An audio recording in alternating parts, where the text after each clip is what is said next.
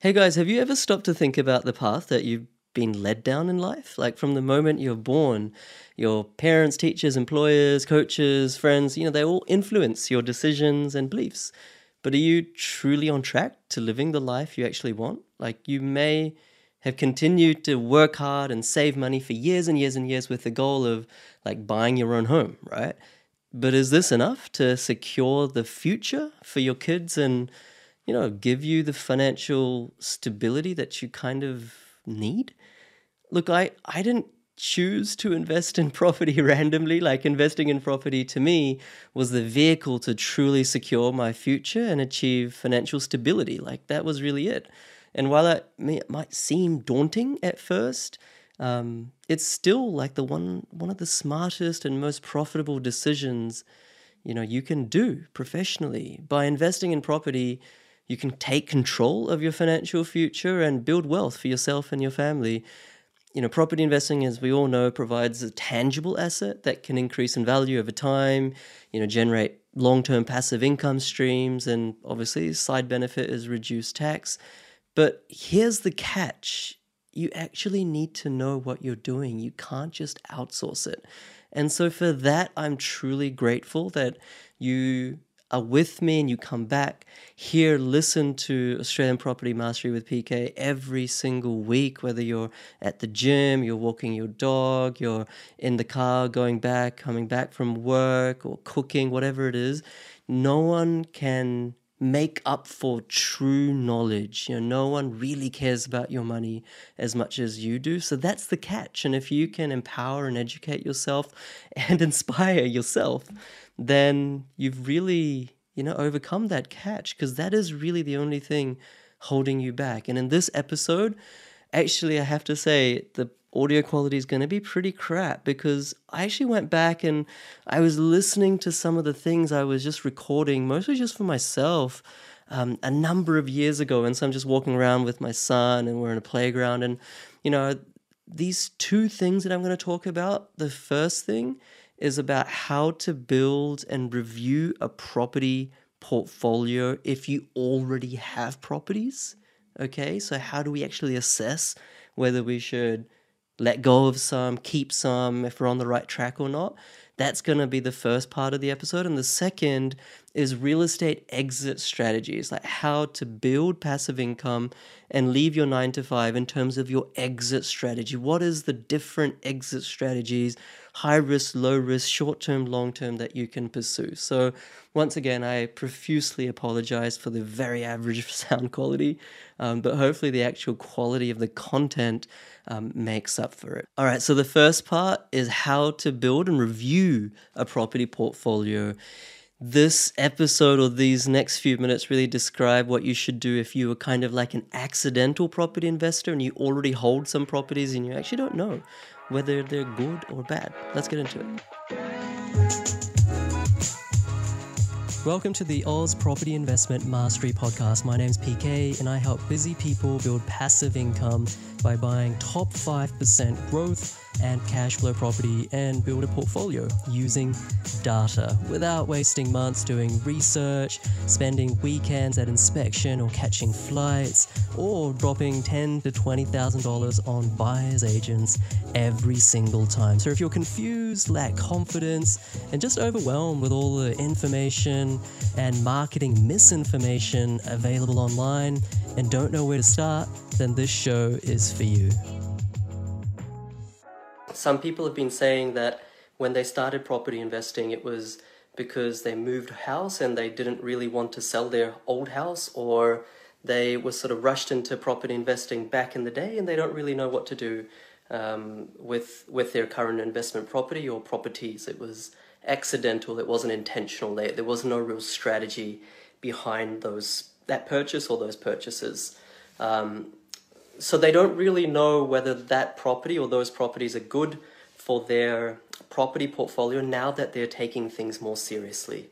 Okay, and look, the recommendation from from me to you, if if you're in, in that boat, is to make sure that you're not complacent.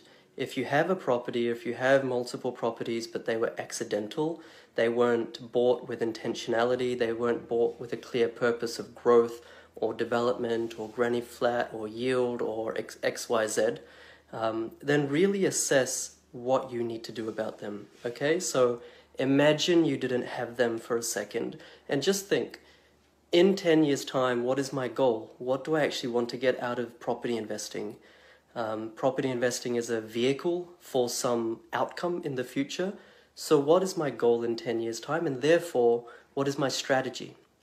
Okay, and then once you have that strategy, then in that context, in that lens, assess does this property fit into that strategy? Okay, if it doesn't, then don't be emotional, don't hold on to it just because you already have it. Okay, I've seen so many people hold a property for five years, 10 years, 15 years just because they already have it and it's done nothing for them and it's inhibited them being able to buy more property and it's inhibited them from being able to produce a passive cash flow, a passive income for themselves and, and their families. Okay, so put it through the ringer, put it through the test, put it through the system of will this property grow in the first five years? Okay, I'm not talking about infrastructure, that mythical statement, or growth corridors. Is the data, are the 20, 30, 35 data factors, their trends, their relative importance, is that system saying that this property will grow in the short term? That's one question. And second question is, is it giving me a good yield? And when I say good yield, I mean assume it's on a 90% LVR or 100% LVR. Is it positive cash flow? Right? Just because you can hold on to it, manage to scrape by, mm, doesn't mean that it's a good property to hold. Okay? So really be true to yourself, really be harsh to some extent to yourself and say, look, if I was here today, would I buy this property? And if the answer is no, then in most cases, the answer really need to um, say to yourself is, this is not a good property for me to hold. There's an opportunity cost. If I sell this, and I know there's transaction costs, if I sell this, I can get something better. I can actually achieve that goal that I want to in 10 years' time, and I can actually achieve a passive income. If you're emotionally attached to it, or you just can't be bothered with the whole thing, then you're really shooting yourself in the foot.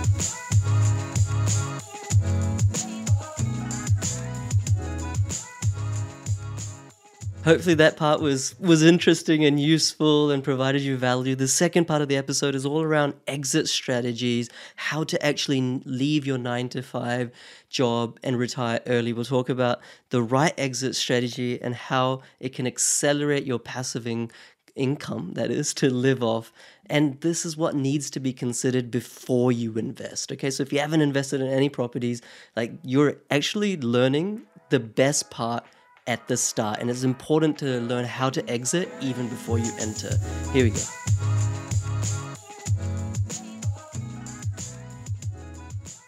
Before we invest in the first property or the second property or the third property, ideally, before we spent any money at all, we want to be thinking about how we're going to exit this whole property investment thing to be able to just earn passive income Okay, so obviously the goal is whether it's one year's time or whether it's 10 years' time or whether it's seven years' time or 15 years' time, the goal is to earn passive income for most people.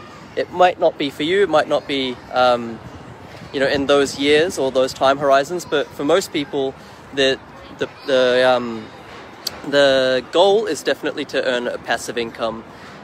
And that exit strategy is the most important thing, okay? So, how are we going to exit our property investment so that we're left with passive income. There's various ways to go about it. There's various strategies that you can um, approach and, and go down so that you actually don't even need to exit. Um, but I'm going to talk about three real quick right now. The first strategy is what a lot of people already know. You might know this, you might not. it's where you build up a, a portfolio. Let's say it's a $3 million portfolio. You let it double over a set period of time, let's say 10 years or 15 years. Um, obviously, not all property doubles in that time frame, but let's just go with that for now. Um, and then what you do, you've got six properties worth six million in 15 years' time or 10 years' time. You've let them double. You just take three of them, you pay off, uh, sorry, you sell those three, and you use the cash to pay off the three you still have. And so, therefore, now you have three properties left with no debt on them. You've used the cash from the sales to pay down the debt of the three you all that you still have. So you've got three properties, probably worth around one and a half million dollars to two million dollars, still increasing in value every year. Um, now paying you a passive income of let's call it fifty thousand to one hundred fifty thousand dollars. All these are generalizations. Obviously, specific numbers would would vary. Another strategy that you can do is where instead of paying off those properties, that portfolio, let's say it's a $3 million portfolio and it increases by 100 or $200,000 every year, very likely um, scenario. What some people do is instead of selling the properties to pay off the debt, they just take equity every year. Every year the portfolio is increasing in value. They pull out equity, they extract that equity, that profit or quote unquote profit, and they just live off that. That becomes their income. Okay, I'm not recommending that that strategy, but it's a viable strategy for a lot of people that have that risk tolerance. So they never have to sell their properties, they never have to pay down the debt because the properties are always increasing in value. They're able to live off that. That's another exit strategy. Um, another exit strategy, one that I personally do and one that I personally help my clients achieve as well, is a little bit of a mixture. So buying very good properties in very good suburbs. Let's say you acquire five or six properties over five years, let them, they may not have doubled, right, in five years, but let's say you have 500,000 to 800,000 of, um, of equity in, the, in that portfolio over five to 10 years or five to eight years. Instead of selling it, you just extract that equity and you put it into development projects, right? So you're not the one having to do the development projects, but you take that equity and you put it into development projects that pay you 10 to 15%, right? This is the, the sort of projects that, that I do or that I am exposed to. Um, and I myself put money into these projects and my clients put money into these sorts of projects, whether they're mine or, or someone else's. And so the advantage of this exit strategy is that Whereas residential real estate in Australia generally pays around 5% yield or a little bit less in terms of net yield, now because you're accessing these development projects, you're getting 10 to 15% yield. You're getting 10 to 15% return on your money. So if you have, let's say, $500,000 equity, very achievable over five to 10 years if, if you know what you're doing and you have the right circumstances to start you know, $500,000 of equity is giving you very conservatively $50,000 of passive income. Now, realistically, these projects, at least the ones that I um, offer to my clients, will get more than 10% um, return. So 10 to 15% return, you're looking at $75,000 of passive income. That's only after five or eight years. You know, fast forward 10 to 15 years, now you're on a million dollars of equity or more. You know, you've, you've bought really well, um, and now you're either extracting that equity or selling off a couple of assets, taking that million dollars, and whereas in normal residential real estate you'd achieve 3 4% net yield, you're getting 10 to 15%. So obviously 10 to 15% on a million dollars of equity is 100 to 150,000 dollars. There's your six-figure passive income. Happy days, right? So the strategy, the tactics, the specific properties, the sequence of those properties, the timing of those properties, that all will depend based on your end goal, your ultimate uh, exit strategy.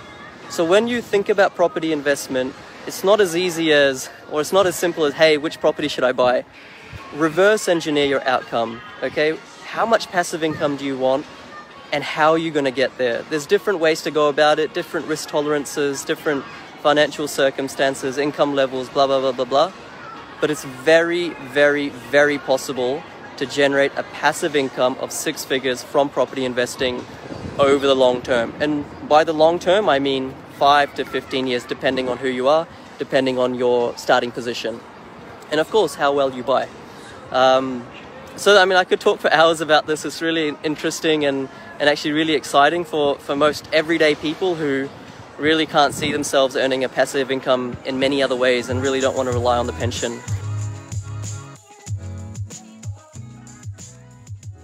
I hope that part two was really useful as well, guys. I'm really grateful that you're with me, and I'm really, really grateful for everyone who leaves reviews, of course, as well on Spotify and iTunes. We have so many now, more than 150 or even 200, I think. So that's really awesome. I just want to remind you as well, I don't do this very often, but if you don't follow me on YouTube, like that is where I breathe even more life into this content, sharing charts and graphs and, and pictures and really illustrating visually, you know, these concepts and proving everything with cold hard data. So join my YouTube channel, Australian Property Mastery with PK. And also, if you're not part of it, you're really missing out on my Facebook group. More than 30,000 amazing members. It's an amazing community, Australian Property Mastery with PK again. But nonetheless, thank you for being with me every week here on this podcast, Australian Property Mastery with PK. And I'll see you next week. Thanks, guys. Bye.